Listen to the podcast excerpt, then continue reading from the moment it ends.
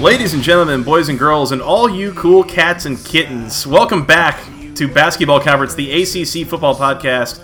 My name is Joey Weaver. He is Mike McDaniel. And Mike, yes, we are still recording. We are still a podcast. We are still talking about football, even though none of these things have happened in any way, shape, or form since the last time we dropped a show. It took you about two and a half seconds to drop your first Tiger King reference of the podcast we all got to keep ourselves busy somehow right now, Mike, and this podcast is one of those ways. Not yes. the only way, though. Correct. So we haven't recorded a podcast in uh, let's ca- just call it a while. Mm-hmm. We'll call it a while. Mm-hmm. Um, in length of time, if you want to think of it just like with the general time frame, um, think about what your life was like before COVID, and that's the last time we recorded a podcast. So it's been about six weeks. Um, our last podcast episode dropped basically right when everything started hitting the fan. Hours after the Rudy Gobert positive test announcement. Ivy League basketball tournament mm-hmm. cancellations mm-hmm. and the like. So right at the outset of this thing, and I'm sure we referenced COVID 19 on the last episode of this podcast, um, but I don't think you or myself was expecting to then not be able to really leave the house for six weeks. And that's kind of where we're still at today here on April 19th as we hit record, Joey.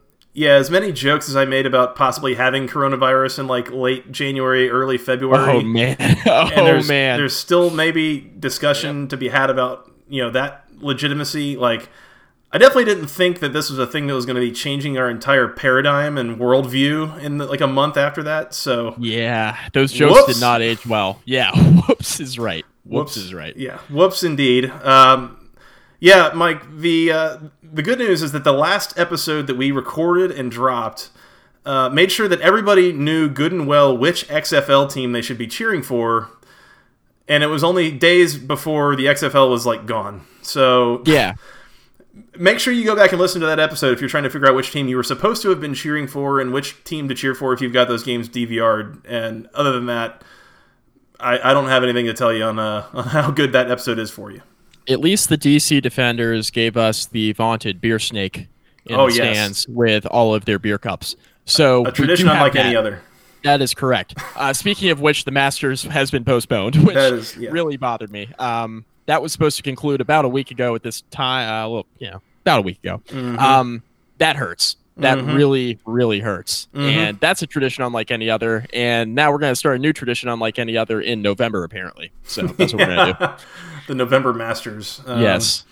You know, it's it's still like passable weather at that point in Georgia, so grass should still be in good condition. Not that it's ever in anything other than perfect condition at Augusta, but in any case. It's going to be tough for me to um, have to switch between college football, God willing, and the Masters, and flipping mm-hmm. back and forth between those two things. So that'll be really, really difficult on me, I'm sure. Well, let's talk about that here for a minute. So, Mike, as, as we know, not long after you know all this this whole thing started really blooming um, here in the country a little over a month ago. One of the one of the things we found out was that spring football and all of its uh, forms and fashions was canceled, uh, not only in the ACC but really across the NCAA. Um, there were some teams that kind of got to start uh, their spring practice, but for the most part, um, teams were not really able to do much of meaningful uh, spring practice before not only having all that canceled, but then having all the students really sent home and college campuses are closed and all of this. Um, and it, and it puts us in an odd position. And let me let me start here. First of all, Mike, you know, in in your opinion, as you think about it, as we look several months down the road, do you believe, personally believe, not reporting, not you know citing anything, do you believe in your heart that there will be some form of college football this fall? I do. I don't know about this fall. Um, Go on. Well, there were rumors that they were talking about potentially a spring college football season, which would be something. Yeah. Um, it's going to come down to whether or not the NCAA wants to play games without fans. Mm-hmm. Because I think by the fall, I think we'll certainly be in a position where we can gather in groups of like Some. 50 to 100 maybe or something like that. I don't think they're Some. going Yes. I I don't know what way this is going to turn next with this pandemic. I don't know about any sort of therapeutics that they have coming out, any sort of medication that could come out that could drastically change the worldview.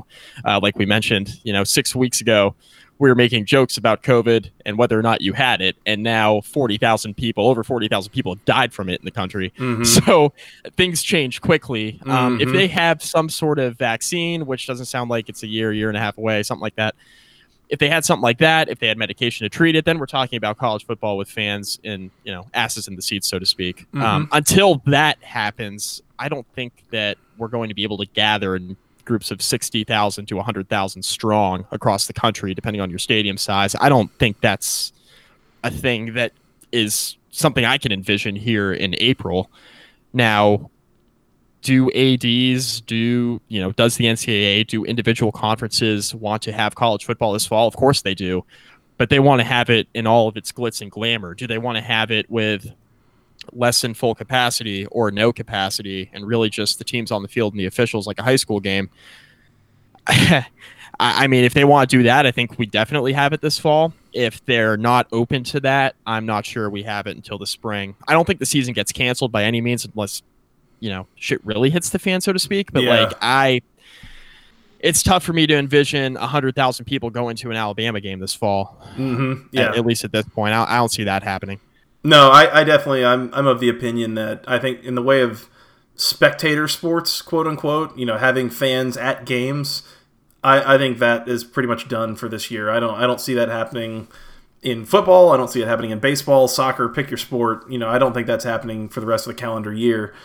I I've thought about it and I am of the opinion personally, my what I think, I think that there will be college football I think that it will be this fall. Um, if if everybody needs it to be in the spring to feel better about it, you know that's fine. But to me, it really is about the development of our testing capabilities. Yep.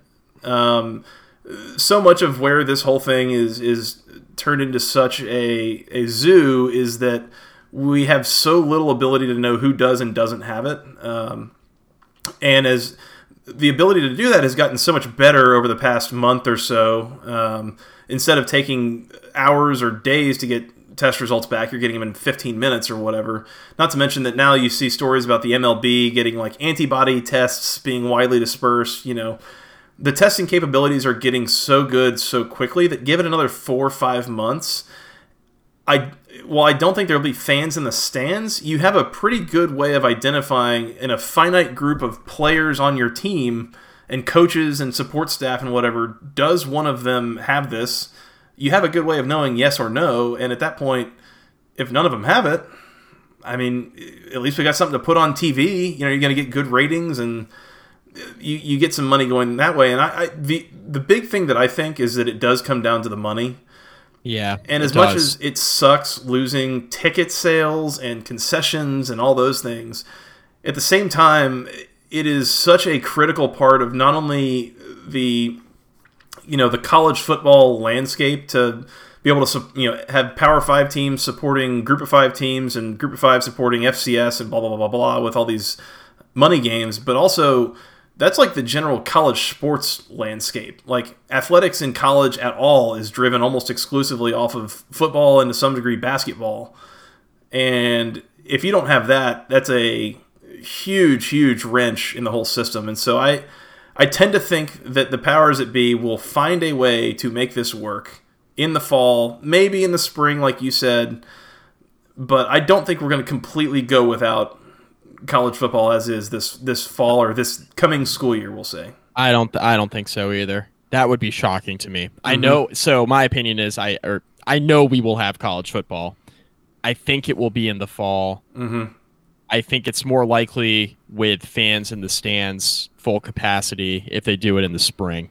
So it's really going to come down to whether or not they want to have the full college football experience in, let's say, late August through January, like we usually do, mm-hmm. um, or if they want to pivot and just move it to the spring, which that brings up the whole separate point of okay, what do you do about college basketball then, mm-hmm. and what does that look like? Um, are you playing games without fans there in like October and November and December, and then the heart of conference play when you get into January. Like, what are you doing there on that on that side of the coin? So it's well, then you start uh, working in you start working in the idea that these are you know say what you will, but they are quote unquote student athletes and they are enrolled in classes and all this.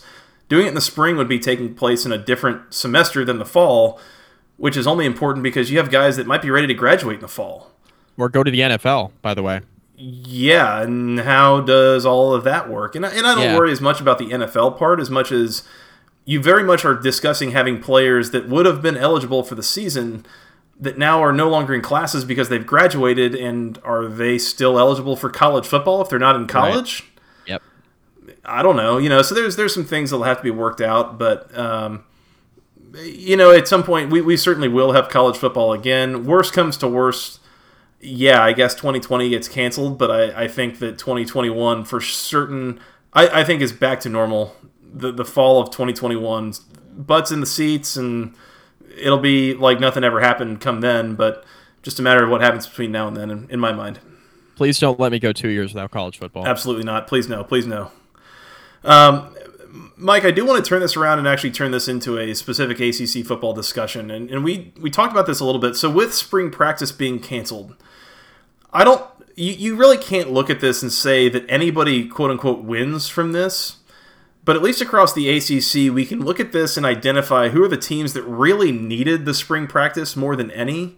You know, and who who feels it, you know, less than everybody else. Like it's it's pretty easy to say Clemson probably feels this as little as anybody, considering their continuity and the talent level and all that. But teams that are feeling this pretty hard, I'd have to think teams like Boston College, you know, changing coaching staffs are feeling it pretty hard. Are, are there others that come to mind here? I think Miami changing quarterbacks and offensive systems. Yeah, um, Virginia Tech uh, changing basically seventy-five to eighty percent of their defensive staff. Um, there is still some continuity there, but they got a number of new coaches, including a first-year defensive coordinator. NC State they never really had a quarterback consistently throughout all of last year, mm-hmm. and we were entering what you and I felt like was a hot seat situation for Dave Doeren. Syracuse just came off of a really disappointing year with quarterback returns that were not all that promising. Um, so can Dino Babers kind of reverse the trend and show that, you know, the season that they had in the 2018-2019 season was not an aberration? Mm-hmm. um, uh, that's that's a real question mark for me as well. So there are a number of teams, in my opinion, that I think really really needed spring practice. Um, on the flip side, I, I, think teams like Clemson, um, a team like North Carolina, at least on the offensive side the ball, returning what they were returning with Sam Howell and a young quarterback. But even so, you can you can flip that coin and make the argument that look, Sam Howell really needed this spring practice to kind of you know keep things moving in the right direction. He had a really strong freshman year, and how do you like build on that strongly going into a sophomore year uh, to avoid the sophomore slump? Now that everybody has tape on you, so you can you can flip it and make that argument as well. But I think certainly the teams, in my opinion, you know, you mentioned Miami, you mentioned BC changing coaching staffs, um, North Carolina State, Syracuse. Virginia Tech on the defensive side of the ball. Like those are the teams in my mind that stick out and say, oh man, they, they really, really could have used the spring practice to kind of hash some things out. Duke's changing quarterbacks. Yep. You know, senior, fifth year senior Quentin Harris is going to be gone. Um, so they return a grand total of something like, you know, 20 passing attempts from last year. Um, you know, you think about a team, you know, Georgia Tech is like, I think, second in the country in returning production. I wouldn't say that they like really benefit from this. They had a bad year and and needed some more time to kind of gel, especially defensively and in a lot of ways, but um, and offensively, honestly. But I think it is at least nice that there is that continuity for them. Um, the, the, quarterback situation is probably the biggest thing for them to sort out in the spring that they're not going to have the opportunity to do now. So curious to see how that all works. Um, Florida State with a new coaching staff, by the way. Yeah, forgot about yeah. that. Yeah, um, a lot, of, lot of talent returning for them, but yeah, totally new coaching staff. UNC with a lot of continuity, they're probably not hit as hard, so. Yep. It's, it's going to affect teams differently, but it's it's also kind of hard to discuss this in a lot of ways because we don't really know what the final trajectory of any of this is. We don't know when they're going to have to play games. We don't know what the preseason practice opportunities are going to look like. I mean, it's it's kind of hard to say, but it is clear that there are a few teams that are going through much bigger transitions from 2019 to 2020 than others.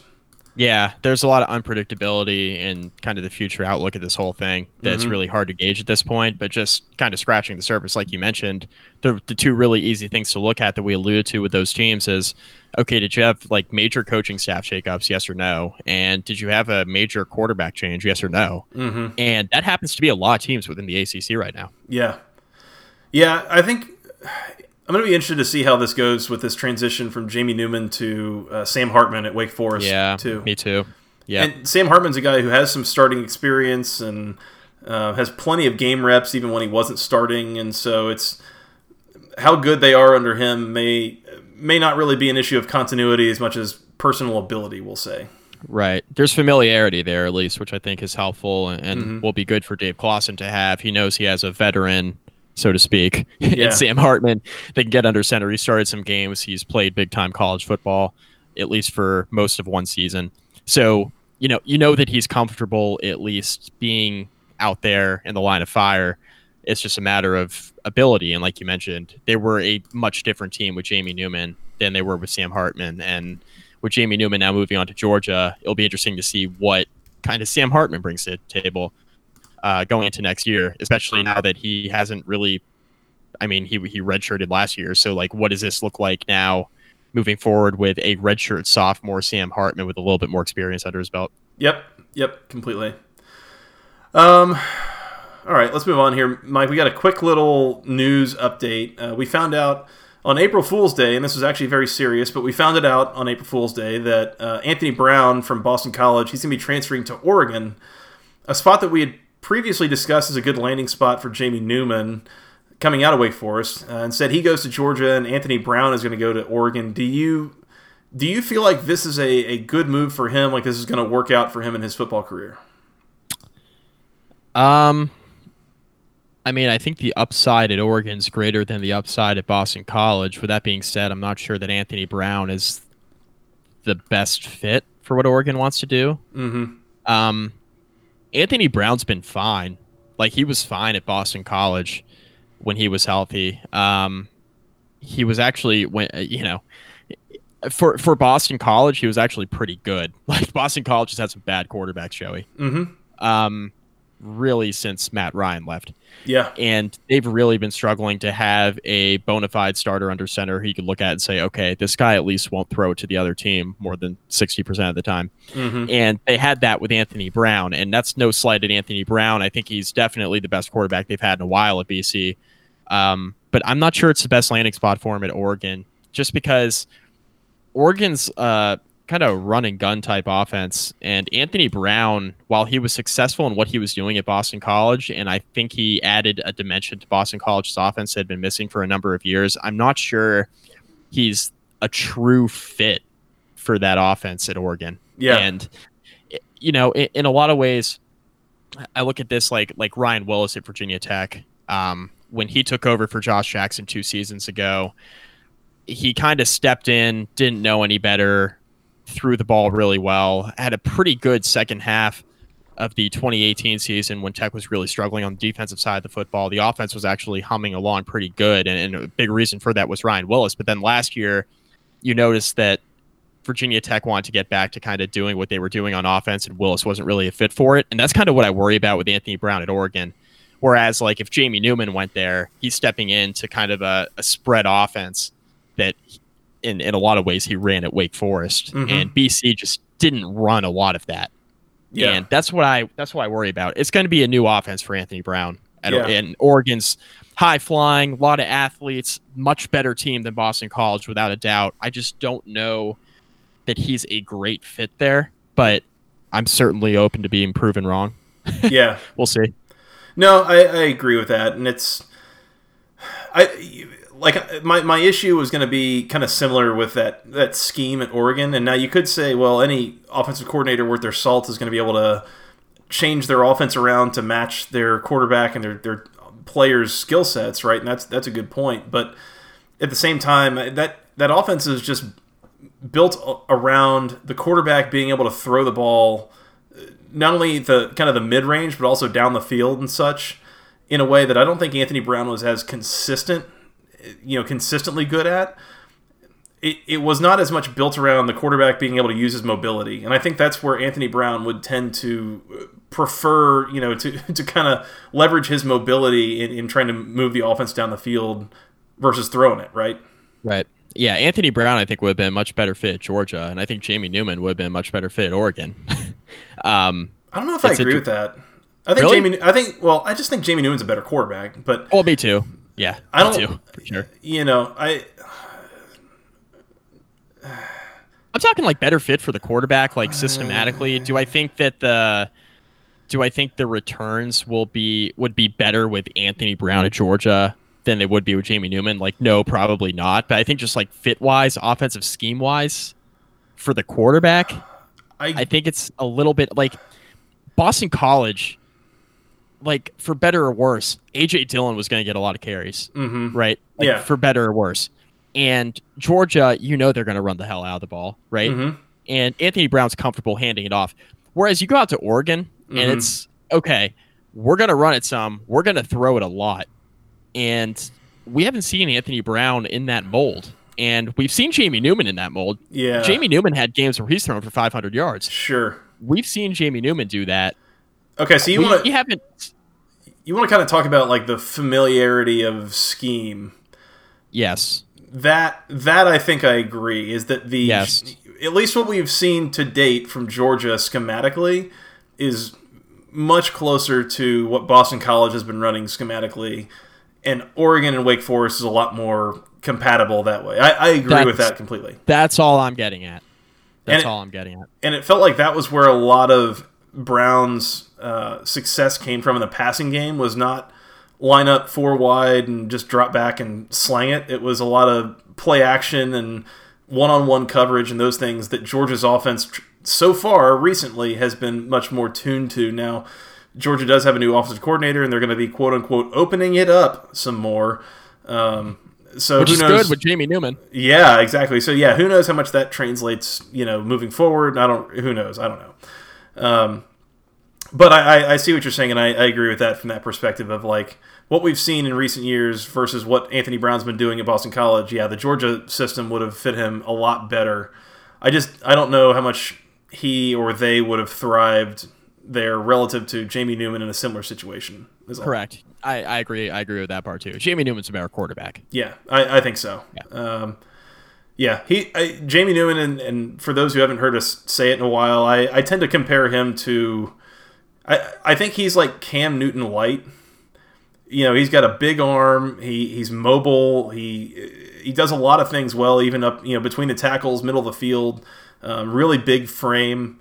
So I, I, think he brings you a lot of potential there. Um, it's just a matter of how refined it is and how tight of a window can you fit a ball in down the field and how good of decisions can you make in the game. So I, that's that's going to be the thing to watch, but that's in the SEC, so it doesn't really matter anymore. That's right. we'll keep an eye on it, though. I mean, we talk about Bowling Green. We could talk mm-hmm. about Georgia. I oh, I'm Georgia. curious. I'm curious. Big Georgia sure. guy. yeah. Something like that. Um, Mike, we had a, uh, a bit of a request here just yesterday uh, from our buddy Jeff Greenberg. Uh, and Jeff asked us, when is the basketball conference episode dropping on what's going on in Chapel Hill in recruiting from the point of view of the fans of other ACC and coastal teams? And Mike, what Jeff is referring to is that North Carolina right now, as we stand here on April 19th in the year of our Lord COVID 19, whatever, um, North Carolina is number two in the country in the recruiting rankings, as it were. Now, it, we should start by mentioning that that is largely related to the fact that they have 14 commitments, uh, which is second only to Ohio State's 16 commitments at the moment. Um, so the the total commitments really plays into this in a lot in a large way. But it's also worth noting that of those 14 commitments, 11 of them are four star recruits um, which is a pretty drastic jump from what we were seeing North Carolina do under Larry Fedora in recent years. What is your take on what North Carolina is doing? And uh, I'm not going to suggest anything, but do you feel like it is all 100% kosher, or is there something a little, you know, a little something, something, a little something, something going on in uh, in Chapel Hill? Joey, Joey won't say it, so I will. Get yourself a good bat, man. maybe I don't know. Maybe You know, I'm just saying. Who's to Just say? saying. Who's to say? Who's, who's to say? I mean, who's yeah? I mean, uh, yeah. I mean, who's to say? Keep keep an eye on that. That's all. That's all we'll say. North Carolina's It's been known as Nobody recruits for free, Mike. that's that's correct. They're they've always been an upstanding institution. So you know, they've always uh you know kept their grades above board and everything else. Moving so. on. Um, okay, a little bit more seriously. Until until proven otherwise, this is a really good class. um, okay, in all seriousness, they have 14 commits, 11 four stars, like you mentioned. A couple things stand out to me here. Number one, the number of recruits that they have in this recruiting class, right? Because, like you mentioned, one of the reasons why I, I mean, you, you have the second ranked recruiting class in the country, so I'm not going to sit here and, you know, throw eggs at it. But a big reason why they are as high as they are in the rankings is because of the sheer number of recruits. Also, because of the number of four stars that they have. Joey, so they have an average recruiting ranking in the 24 7 composite of 91.59. Basically, they have an average across their entire recruiting class of a low to mid tier four star recruit, which Mhm. is exactly what you want to do. That's really, really good. And a notable Carol- notable upgrade over what it has been in the last five six years. it's not even close. I mean, they're, they're in a different stratosphere on the recruiting trail than they've been before. And Mack Brown, he brings the luster of a national championship head coach with familiarity with the state of North Carolina from the first time he was there. He's hit the ground running, right? And they have 14 total commits. They have a they have 11 four-star recruits committed uh, to the 2021 class. 10 out of those 11 are from the state of North Carolina, and 13 out of the 14 total commitments are from the state of North Carolina as well. Mm-hmm. That's really, really significant to me. Mm-hmm. Um, the reason why that's significant is because there are a number of schools in the ACC that try to recruit North Carolina well, for better or worse. There's Duke, there's NC State, there's Wake Forest, um, and then you think about Virginia Tech, you think about the University of Virginia as well, Clemson. There are there's a lot of good football talent in the state of North Carolina that schools in the Coastal Division and the Atlantic Division like to try to pluck out of the state of North Carolina, whether they're an in-state school or an out-of-state school in the ACC. North Carolina is dominating the in-state recruits right now Mm-hmm. who are high caliber kids that they want to get in the door. They're getting them in the door. And that's extremely significant because North Carolina has not done that in a really, really long time. So, how does this change the outlook of, let, let's talk about the coastal? Because, in my opinion, Clemson's on another level. Until further notice, nobody's really going to push them. So, how does this change the outlook for the coastal? North Carolina, even last year with Sam Howell, um, he threw 38 touchdown passes. He had you know he was a, a very prestigious recruit who committed to north carolina started right away and he was outstanding. You knew that north carolina was on the upward trajectory with him at quarterback. That was clear. What north carolina is doing now is they're recruiting the state well. They're taking bites at the apple now in state that they weren't getting before because a lot of kids in the state of north carolina were either going to other schools within the acc or they were leaving the state. Mm-hmm. And now it seems like a lot of those guys are staying in state joey Mm-hmm. and this has an impact on a number of schools that I just mentioned, but we talked specifically on this podcast about Virginia Tech a couple years ago and the success that they were having in the state of North Carolina recruiting. And you think about guys like Hendon Hooker, Dax Hollifield, you know, guys who were starters on both sides of the football for Virginia Tech now, that Virginia Tech was pulling out that state. And, and if I may, why that kind of justified not dominating recruiting in the state of Virginia. Which, by the way, Virginia Tech is still not recruiting the state of Virginia well. Now they are looking good on a couple of uh, more than a couple, like three to four mid to high end four star guys in Virginia. They're pulling together a nice recruiting class, not to a level in North Carolina's, but to date, without anybody who's committed yet in Virginia, until further notice, Virginia Tech's still not recruiting the state of Virginia well. So what Virginia Tech has had to do is go elsewhere. They're having some success in Texas. Um, they're pulling some guys out of Pennsylvania. Um, they're close on a couple of guys in Florida. So they've had to go elsewhere to recruit instead of just pulling out of the neighboring state of North Carolina, which they had some success doing when Fuente first got to Blacksburg. You think about other schools in the state of North Carolina, Joey, schools like Duke, schools like NC State, schools like Wake Forest, who might be able to snag one or two four stars per recruiting cycle Mhm. out of the state of North Carolina. All of a sudden, all those kids are now going to UNC. So what do these schools in the ACC do now that UNC is having such strong success in a really good football state of North Carolina for these high school prospects?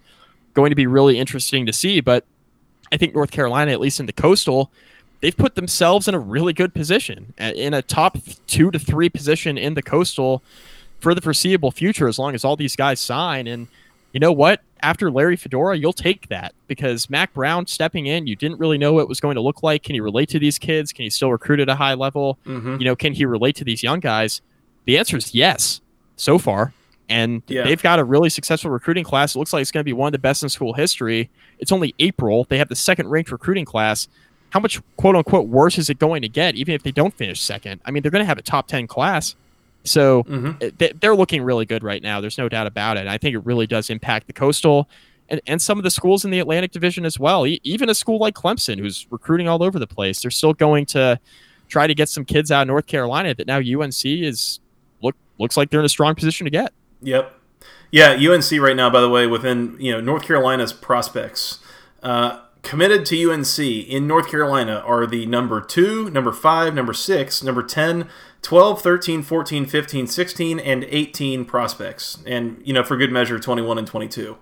Um, that is a, a, a dominant effort. And North Carolina is a state that has football talent and, and has had football talent for a while. And there's, you know, a number of guys that have not gone to North Carolina or NC State or, you know, anything in the state – from North Carolina that have been really good players going to Alabama and Clemson and Georgia and like you mentioned Virginia Tech and and going all around, you know. So there is talent to be had in North Carolina and UNC doing a nice job of uh, really establishing a presence there in North Carolina. Now, where does this come from, Mike? This is a, a noticeable difference from three years ago. Why is this happening? Well, I'm just guessing it's not because Mack Brown is on TikTok or something like that. Um, I think he was smart about the way that he hired his staff. I think that the uh, the commitment to facilities and uh, infrastructure there has gone up. Um, I think that was part of the Mack Brown hire and part of the the money being raised to get rid of Larry Fedora was all kind of in that same vein of we want to really invest in our football program. The thing I think that th- makes this interesting is um, over the last, call it, I don't know, longer than we've been doing this podcast, you know, four, five, six years, who has been the most talented team in the ACC Coastal? Hmm. Miami? Just pure football talent? Miami. Yeah. yeah. Yeah, Miami. In the Coastal. And then I would say what? over that whole time span, I would probably put Virginia Tech not in that same tier, but kind of next tier down. Yep, I would agree. And then I would probably put about everybody else below that in terms of talent. Everyone. And I think what you're seeing here is at least North Carolina might not even just be jumping up to uh, Virginia Tech's tier. They might be jumping up towards Miami's tier. Um, you're going to have a significant upgrade, I think, within a couple of years at Georgia Tech. Um, there's there's kind of starting to become an infusion of talent into this division again from at least those two coaching hires that I think we'll be we'll, we're going to look back on this in a couple years and say this is a bit of a renaissance time in the coastal which has been a bit of a national laughingstock ever since what like 2016 when Pitt was fantastic and Georgia Tech was awesome and Virginia Tech was awesome and I mean, there was a number of really good teams in the division in 2016, the first year we did this. Yep. And since then, it's been a mess. Yeah, it's probably the best the conference has ever been. Was that year? Um, yeah, probably. Was that year. And you know, we were arguing it was the best. It was the best conference in the country, and I would stand by that argument for that year. It was, and 2017 it was still pretty good, and since then the last couple of years it hasn't been. Mm-hmm. It's really been Clemson and everybody else, and a big reason for that is the Coastal has been a total garbage heap. Mm-hmm. Virginia Tech regressed. Miami regre- Miami had 10 wins a couple years ago. They yeah. regressed. Like yeah. there are schools who have taken a clear step back and now you're looking at Miami still recruiting well, got to put it together on the field, but still recruiting well. They got a good quarterback coming in, D'Eriq King. North Carolina has a the second ranked class in the country mm-hmm. for 2021. And 2020's outlook looks pretty good from a foot, pure football talent standpoint on the field. looks pretty good. Are they Clemson? No, they're not Clemson. Are they Miami or or Virginia Tech? Like, yeah, they're in that tier now, Mhm. right? They're clearly in that tier. They were in that tier last year, Mhm. and now they're definitely in that tier for 2020. 2021 looks really good. Mm-hmm. So they're clearly getting better. Georgia Tech's recruiting. There's not a question that Geoff Collins can recruit. Mm-hmm. You know that that's getting better. Mm-hmm. So and Virginia Tech, they fired they, they got rid of a bunch of guys on the defensive staff. Bud Foster retired. They sent some position coaches out the door. They got a young infusion of of coaches who have clearly been able to recruit here early and the returns are really good. So, you know, maybe Virginia Tech's recruiting gets on the uptick. It's looking really promising for 2021. So now all of a sudden, like you mentioned, the Coastal Division talent alone looks really, really promising, Joey. Yeah. And this is, uh, like like you mentioned, you know, for the next few years, the Coastal can all of a sudden be on the upswing. And I'm not Mhm. saying that one of these teams is all of a sudden going to step up and beat Clemson. I'm not saying that. But what I am saying is you're going to get some really high level competitive football. It's not going to be competitive because everybody is bad. It's Mhm. going to be competitive because a lot of teams are really good. yeah. And now you're talking about three, four, maybe five ACC teams in the top 25 when you consider the talent on the other side of the Mhm. conference, with Clemson, obviously. But you look at what Louisville's doing with Satterfield. You look at what Florida State has potential to do under Norvell, because I'm really high on that hire. Um, Wake Forest, I, I don't think they'll be very good in 2020, but I still think that they have enough talent. I think Dave Clawson is a good enough X's and O's football coach that they'll be competitive. So there's still some talent on the other side. I mean, I think you could certainly get three, four, five, six teams in the top 25 with a handful in the top 20. And then all of a sudden, you're talking about the ACC like it was in 2016 again, Mm-hmm. where it's one where it's one of the best conferences in the country football wise. Yeah. And a couple of teams I think that really should be kind of concerned about this. I mean, I would say pretty clearly Duke. Um, Duke and the, the the swoon that they've seen under David Cutcliffe over the last decade or so, it seems like that's starting to come to an end as they are no. It doesn't look like they're any longer going to be on a really competitive level talent wise with a lot of the division as some of these teams start to separate themselves. I I worry a little bit about stagnation at Pitt. Me too. You know, they've kind of survived and just sort of hung in there, and They've recruited okay. For- uh, for yeah, Pitt, it's been know? fine. It's been fine at Pitt, and they've they've gotten a few guys here and there, and they develop you know fairly well. But you know, you've seen the results as they've gone against a uh, mediocre at best division talent wise over the last few years. What does it become when it's you know more of an above average you know talent division? I don't I, I don't think I would be super uh, excited about the future as things currently stand if I if I'm watching Pitt right now. Yeah, I mean Pitt's got to get over the seven and five, eight and four type threshold. Pittsburgh is starting to enter into the into the territory of Steve Addazio when he was at Boston College. It's Mhm. like, is this team ever going to be better than a seven and five, eight and four program? I promise I promise I wasn't trying to be a hater talking about the potential of maybe getting rid of Pat Narduzzi a year after they won the division. They won the division at 7 and 5 and it was a really uninspired 7 and 5. It was like it just fell into their laps. It did. I mean, it literally fell into their laps. Um, they didn't even know they were going to be in the ACC championship until the final week of the season. I mean, it literally fell into their laps. Um, yeah, it was an uninspiring seven and five. It was the worst coastal we've seen maybe ever. Um, that's what it took for Pitt to win the division, and uh, yeah, it was rough, and it was rough in the ACC championship for them. and um, you know, it's just tough to really see Pittsburgh moving forward. They got to get over that threshold. They got to get over the seven or eight win threshold, or else they're the coastal division of Boston College under Steve Addazio. And Absolutely.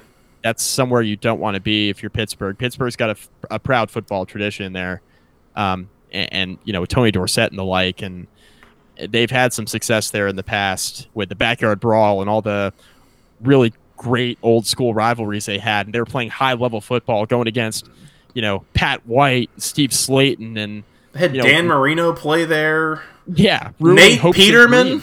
Nate, Pe- Nate Peterman, the god, Nate Peterman. Um, yeah, the legend. Yeah, Mentioned in the So- same sentence as Dan Marino. yeah. you threw you threw me way off with that.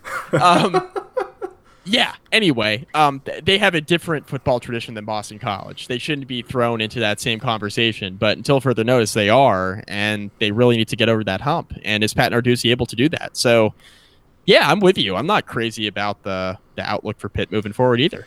Mike, the other team that I, I, look at that I think is a pretty significant loser, not not necessarily just out of North Carolina, kind of ramping it up, but also to some degree out of this Georgia Tech coaching hire and kind of their renaissance recruiting in Georgia is NC State.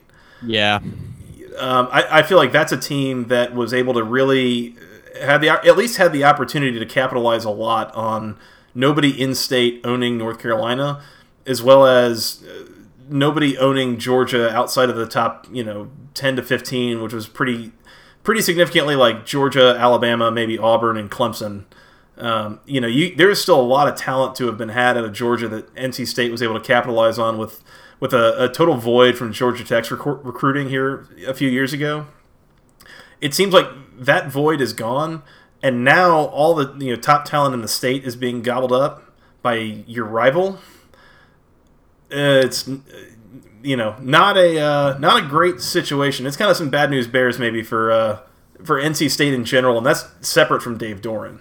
Yeah, we're going on a, I guess, going on three years ago this fall when NC State started the season, what, six or seven and zero, oh, and we were talking about NC State maybe being a dark horse playoff contender out of the ACC. Some people said, not Hell us. yeah, I'm sure we had that conversation.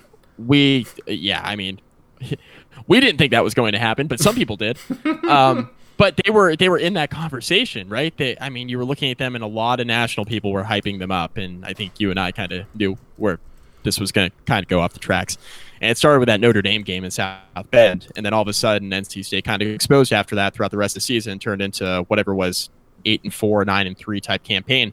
But that was kind of the turning point for NC State because they really haven't been that good since then. Mm-hmm. And we were talking about okay, NC State if they're able to, you know, hit this fork in the road and you know come out on the other side, they have the potential to parlay this into a couple of really good recruiting classes and the outlook of the team changes drastically moving forward. Well, I mean, you think about who they had on that team. They had Ryan Finley, they had Bradley Chubb, you know, they had uh, Nyheim Hines. They had a lot of really good players on the offensive and defensive sides of the football. And now you look at it, you know, going back in time, it's like, man, this is a team that really could have kind of accelerated and really could have put their foot on the gas pedal turn that into a 10 win season. Then all of a sudden, you get a couple good recruiting classes, and now you're early 2000s NC State with Philip Rivers. Mm-hmm. And the team looks really, really good moving forward. They hit the fork in the road. They didn't come out well on the other side. And now we're talking about Dave Doeren just a couple years later being on the hot seat, potentially losing his job. So mm-hmm. it's not looking good for NC State on the recruiting trail or on the football field. They don't have a quarterback. The coaching hasn't really been great. Last year was really poor. It's it's gone downhill quickly in Raleigh. It has. Mm-hmm. Yeah, and it's probably another example, kind of similar to what we were talking about with Pitt, of you you've kind of benefited from a lot of those around you. You know, you had a little bit of that Forrest Gump scenario, right? Of like all all the other boats got taken out in the hurricane, and now you're the one shrimp boat out there getting all the shrimp that you couldn't get before. like, and it's not that NC State was the Little Sisters of the Poor or anything like that, but like they were able to elevate their program two, three wins a year at a time when the rest of the division was just kind of middling around, not really sure what to do, had minimal, uh, you know, consistency or minimal kind of foundation to stand on. Right. And it's pretty clear at this point that they have missed their opportunity to capitalize on it. Yeah, without a doubt. I'm totally with you. Um, yeah, that that's that's where I'm at. You know, is that I, I think it's going to be interesting in a few years. You know, we're looking at right now a time where Louisville and Florida State are elevating themselves, I think, to not necessarily to Clemson's levels, but they're kind of separating themselves from the Wake Forests and the Boston Colleges and the NC States of the world once again, as we saw back in about 2016 when Lamar was winning the Heisman for Louisville and Florida State. They was, were actually pushing for a playoff spot. Yeah, Florida State yeah. went to the Orange Bowl and all this stuff. Like they were really good programs. They were able to separate themselves from the rest of the division. In the same way, I kind of think and at least we're, we're definitely seeing it with North Carolina. I'm going to throw Georgia Tech in a little bit wishfully. We haven't seen it on the field, but we're seeing a marked improvement on the recruiting trail at the yeah, very recruiting's least. Been, recruiting's been good. Yeah. Recruiting's been good, Georgia Tech. Yep. So, your seven coastal teams, you're seeing North Carolina and Georgia Tech join Virginia Tech and Miami, separating themselves from Pitt, Duke, and who am I forgetting? Virginia. And yep. I, think Virginia and Pitt, I would probably look at in the same way of more talent than Duke. Um, Virginia obviously just had a really good season. I I want to see what this looks like, you know, over several years. And it, it, doesn't seem like they're completely recruiting the lights out, but they're developing guys and all this. Can you can you do it more than once? I want to see that. Right, right. Is Brennan Armstrong the second coming of Christ? Depends on who you ask, Mike. Right. I mean, look. Some of the people that review our podcast on iTunes, yeah, he is. I, I, yes, I agree. Um, is he a second coming of Christ? Are you looking for a new religion during COVID nineteen? Look no further than Virginia football. He's got really good hair. Yeah, he's he's got he's got really good hair and he can throw it really far. Um, so, yeah, first letter of John. Um, so yeah, so like, can Virginia really parlay that like that really good season they just had and, and a two year span there with Bryce Perkins? Can they now start to make inroads on the recruiting trail? We've seen it a little bit. Like they've been yeah. recruiting well for Virginia and Bronco Mendenhall, more than anything else, has been one of the best coaches in the conference. Mm-hmm. Period. The last two to three years. Yeah. Um, he's really turned the corner from what you and I thought when this whole thing first started. Mm-hmm. We are like, man, that's a Bronco Mendenhall to UVA. That's a really weird hire. Like, he's living in a bus right now. Um, he he can't find a house in Virginia yet, and he's already on the recruiting trail for UVA. That's mm-hmm. really weird. Those are the conversations we were having in year one, Joey. We were mm-hmm. like, this this guy hasn't even moved in yet. Like he's trying to figure out how to recruit Virginia. It's not going all that well. Oh, yeah. and by the way, Mike London was a complete and total catastrophe as a head coach at UVA, mm-hmm. and there's not a whole lot of talent on the roster. Oh, I only have like what 12 or 13 ACC players. That was an actual quote, by the way, mm-hmm. uh, from Bronco Mendenhall. Yeah, they've come a long way since then. So as bad coaching as, well. As bad as Mike London was, was it him that took him to the Chick Fil A Bowl that one year? Yes, it was, and you know what? Recruiting actually really wasn't all that bad under Mike London. It like, really he wasn't. recruited okay. He couldn't coach worth anything. But so, so you're saying well. any given year it could happen for Virginia, but not necessarily over a long term. Well, look, the coaching's better now. you're saying I said that, not you. Right, of course. yeah, I, at the end of the day, here's here's what I think of some of the I think you're watching four programs in the ACC, and it's Louisville, Florida State, UNC, and Georgia Tech are elevating themselves. I believe, um, as you've started to see in various forms and fashions over the past year, they're going to start elevating themselves. And I think what you're going to have is, even though Clemson is almost certainly like, I, I think I, I messaged this to you. The next time that Clemson loses the conference, doesn't win the conference, like I don't know. Is that the rapture? Like what? Like, I, is this the rapture? to me, everyone else is playing for second, and that's fine. Like, just it is right. what it is. Clemson's clearly on a different plane than everybody else is right now. But the thing is that on that next tier down of like legitimate good teams, if you're talking about seven programs there, talking about Miami, Virginia Tech, North Carolina, Georgia Tech, Florida State, Louisville and I think that might have only been six. But anyways, like if, if you've got a half dozen teams on that next plane down, you're doing pretty well as a conference, and that that and that's an improvement really from what we've seen the last two three years, where a lot more of them have been in that like average nationally at best teams as you look at SP plus rankings and things like that. Like yeah, I mean since 2016, I mean we've been looking at Clemson and it's like okay, preseason, let's look at the schedule for Clemson. Okay, they're probably going to go 12 and 0. But that's not even the conversation we're having. It's, mm-hmm. oh, okay. Okay, how many of these games on the schedule are they going to be less than a two touchdown favorite in? Yeah. And now I think moving forward, it might be like, oh, okay, they'll be like a nine point favorite here. They'll be an eight and a half point favorite here. Like, they're a clear step above everybody else, and it'll be reflected both in betting spreads and just you look at the talent on the field, and it'll be clear. Mm-hmm. But I, I think we're getting to the point now, or at least we're going to get to the point within the next few years, at least with the recruiting returns we've seen kind of across the conference here, and just the talent already on the field and on these rosters and the coaching staffs in place now, where, like you mentioned, we're going to have a quote unquote middle class in the ACC that's going to actually be pretty good mm-hmm. and it's going there's going to be a number of teams who are going to be vying for eight nine or ten wins. And i think if we get to that point we're talking about the acc in a completely different light more like we talked about them in 2016 than we've talked about them here in the last couple years where it's like okay clemson's light years ahead of everybody else. How many other teams are going to make a bowl game? How mm-hmm. many other teams are going to finish the season ranked? Mm-hmm. like are there going to be um, more eight win teams or more teams missing a bowl game like those are the conversations we have been having, and I think we're gonna get further away from that and more into like, okay, it's week seven. Um, UNC is playing Virginia Tech, um, you know, in Chapel Hill. Is this a college game day game? Mm-hmm. I'm not talking about for 2020. I'm talking like maybe 2021. You have, you know, Sam Howell and, and Hendon Hooker in the fold as two veteran quarterbacks with two really good rosters and two really good coaching staffs and teams, etc. It's like, okay, now is this a college game day game? Mm-hmm. Like we haven't had those conversations in a long time in the ACC, and, and maybe we get to that point here sometime soon. Yeah, no, I, I agree. I think that's where we're at, and. One one last little thing I wanted to bring up on this podcast, and it's it's kind of an offshoot of this discussion we've been having. Uh, we have divisional odds in the ACC that were posted here in the last week or so. Um, you will not be remotely surprised to find out that Clemson is a 1 to 15 favorite to win the Atlantic Division. They're still really good guys, by the way. And if you want Louisville or Florida State, you're not really getting any better than 14 to 1 and that's you probably need at least double that to, to put that yeah. money down. Yeah. So I agree. That I, am not really interested in talking about the Atlantic, as we mentioned. That's kind of a foregone conclusion. What I am interested in is talking about the Coastal, Mike. Mm-hmm. And I want to run through these real quick, just one by one. You tell me, are you interested in this team at this number? Yep. Odds to win the Coastal Division in 2020. Number one, the favorite, Miami, two to one. Nope. No. No, I agree. Nope.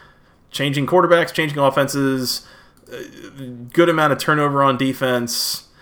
Uh, I, I don't have a lot of reason to think that they are definitively the favorite here. Those are those are too short for me. Yep. North Carolina, five to two. Yep. That's still a little short for a team that was six and six last year. Now you could easily say that all of their losses were by like six points or less. One score, a lot of one score games in there. Yeah. Um, really good quarterback coming back. Can he avoid a sophomore slump? Mm-hmm. And the mm-hmm. only reason I say that, I, I think Sam Howell is going to be really good next year. Mm-hmm. Um, and all eight, like first team, all eight, well, there's Trevor Lawrence, so maybe second team all ACC. Mm-hmm. But um, like really, really good. I just you know, there's tape on him now, which matters in year two. He's got he's got a good coaching staff though, so he should be fine. But that's yeah. kind of the argument against North Carolina. They're, they're going to be better than they were last year for sure. Yeah, I in my opinion, I I don't know. I, I think I would have listed North Carolina as the favorite to win the division, but at five to two, that's still a little short for me. Plus two fifty, like I I need a little more than that. I think to make sure. that bet. Um, likewise, Virginia Tech five to two. I'm also interested in that. Only because Virginia Tech and North Carolina, they both have a good amount. I, I kind of speak about them both in the same light. Virginia Tech and North Carolina both have a lot of talent returning. Virginia Tech certainly more talent on defense returning than North Carolina, but you look at North Carolina's offense, what they have coming back. Um, Virginia Tech's a little thin at wide receiver. North Carolina's got Sam Howell, which I mean Hendon Hooker's good, and I, I will stand by Hendon Hooker. I think he's really good. He's, Hendon Hooker stand over here. Yeah, Hendon, Hendon Hooker stand Virginia Tech alum. um, but uh, Sam, I, I would take Sam Howell over Hendon Hooker. I think he's a better quarterback. Um, but like they just played a six overtime game in Blacksburg. It's a coin flip, and if you're gonna give them both at five to two, I great. Let's sign me up for both. Yeah. How many different times could that game have gone the other way or ended the same way but earlier? Yeah, I mean that was a that was a wild game. I remember total watching cluster. That. Total cluster. Yeah, completely. Um, yeah, I, I, mean, I think it's pretty clear. There's a there's a first tier here of Miami at two to one, North Carolina and Virginia Tech both at two and a half to one. Like, I, I, I just my issue is that between those three teams, and there's a reason that all three of them aren't three to one. Vegas knows what they're doing. Um, right. right. But any one of those teams, I feel like the odds are kind of short on, and I just I would not in good faith put my money on any of them. The team right. I, I think I would be interested in here, Mike. Pittsburgh at ten to one. Yes. So you and I were. Ta- I was waiting for you to get to this because you and I were DMing about this about a week ago, kind of going back and forth. Mm-hmm. And this was a team that I was interested in as well at ten to one. Mm-hmm. And the reason why is if you have crap hitting the fan. Miami's not really very good. Virginia Tech and North Carolina kind of split the vote, so to speak. If it's just what, one of those years in the coastal, which it only comes about once every so often, but one right. of those years, once every so often, or three out of every four times. Yeah, exactly. Um, can Pittsburgh be the team that emerges from that with a veteran quarterback? I'm not saying he's good, but a veteran quarterback in Kenny Pickett and a defense that sort of found their footing a little bit at times last year. Like maybe that's the team out of everybody else that kind of rises to the occasion and oh wow they have virginia tech at home this year that's weird virginia tech never plays well at heinz field mm-hmm. oh what they just upset north carolina oh they usually beat miami anyway because miami's total ass by the time you get to hit on the schedule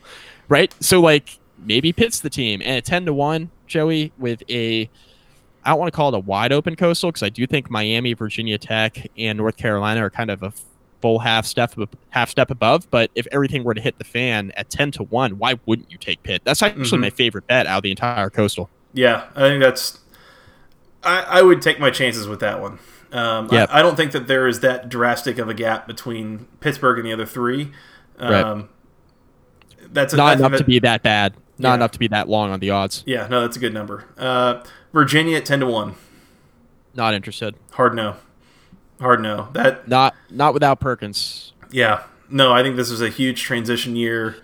Um, I have no idea what this team is going to look like without Bryce Perkins.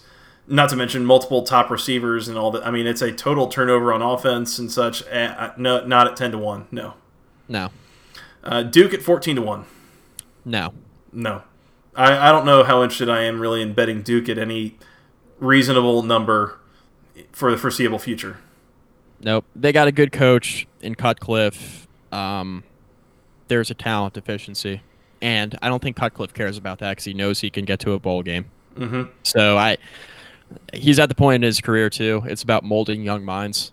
Yeah. And I'm not trying to crap all over his coaching ability because I think he's a really good football coach. I just there's a clear talent gap there with Duke, so I'm not interested either. I think their window closed when Daniel Jones left. I would agree. I would agree. And when they rolled the dice with Quentin Harris, even when it wasn't working. Hey, I will always respect them for running the triple option against Alabama. I love it.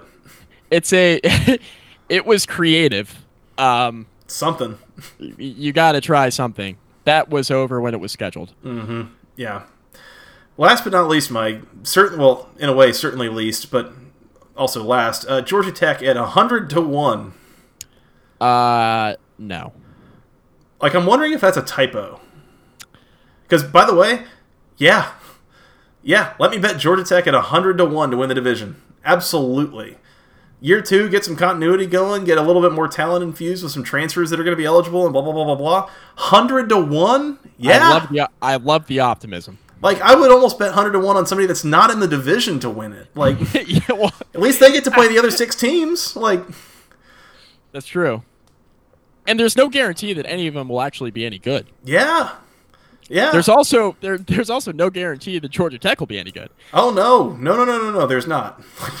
but if I can bet ten dollars to win a hundred or uh, excuse me, ten ten dollars to win a thousand. There it is. Yeah.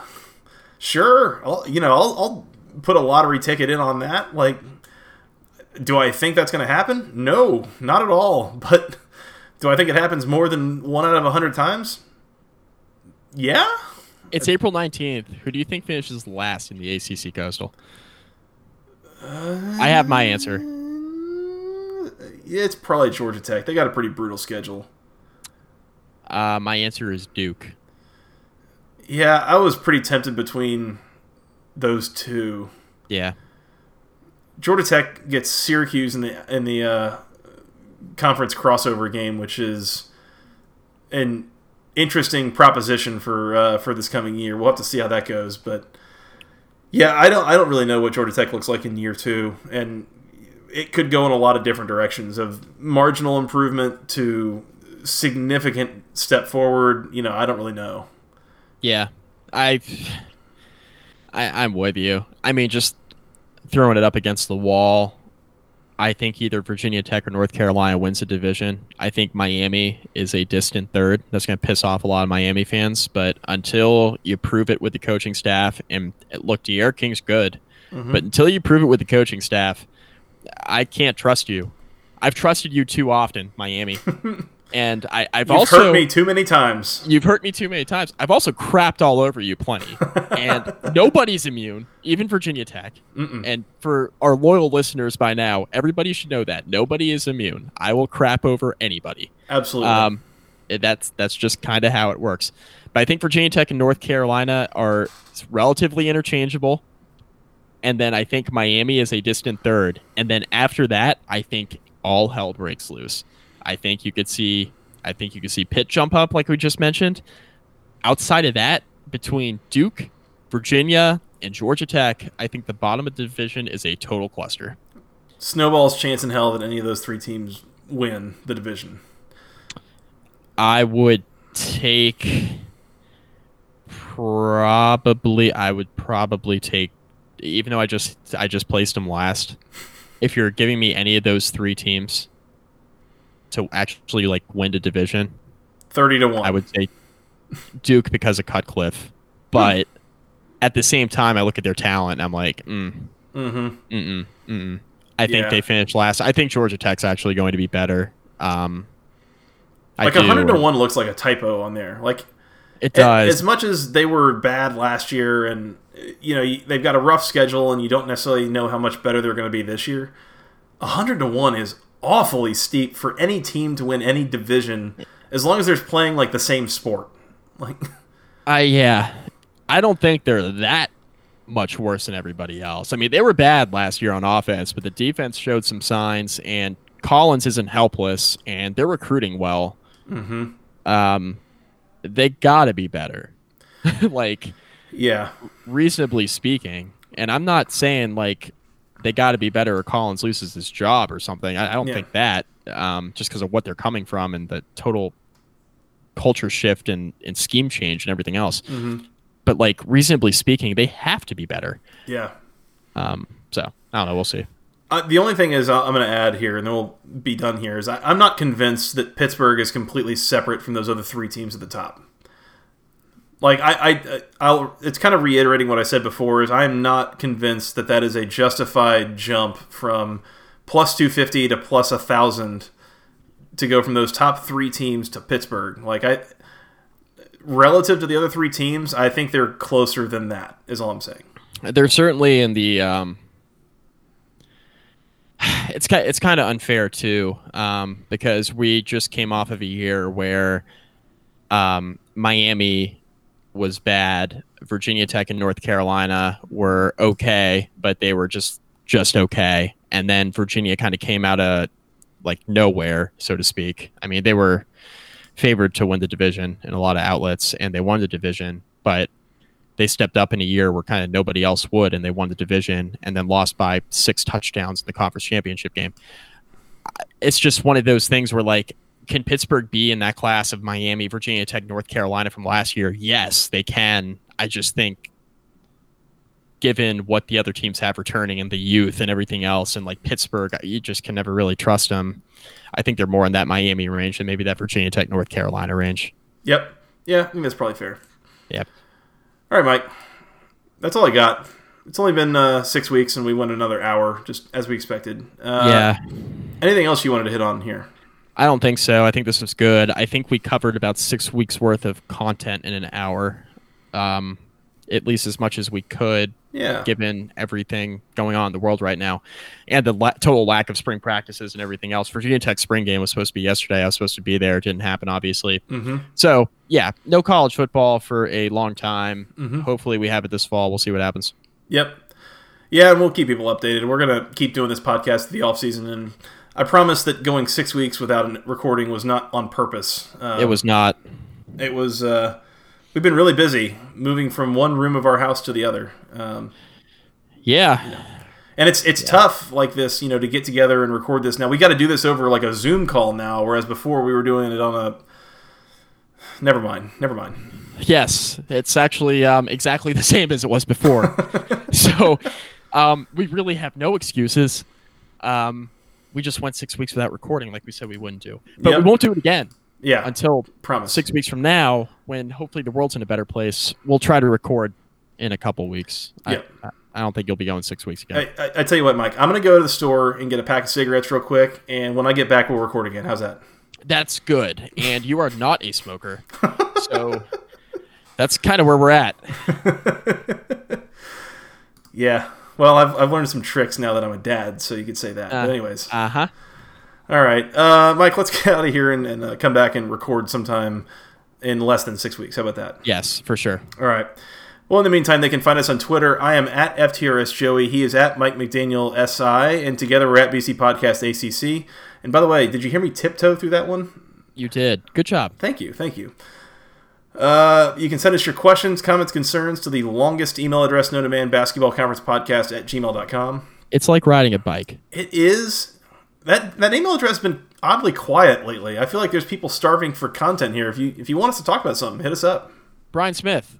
So Anything to uh, sup? Anything to say about our takes on UVA? I'll, I'll stand by him, but you know I'll have that argument.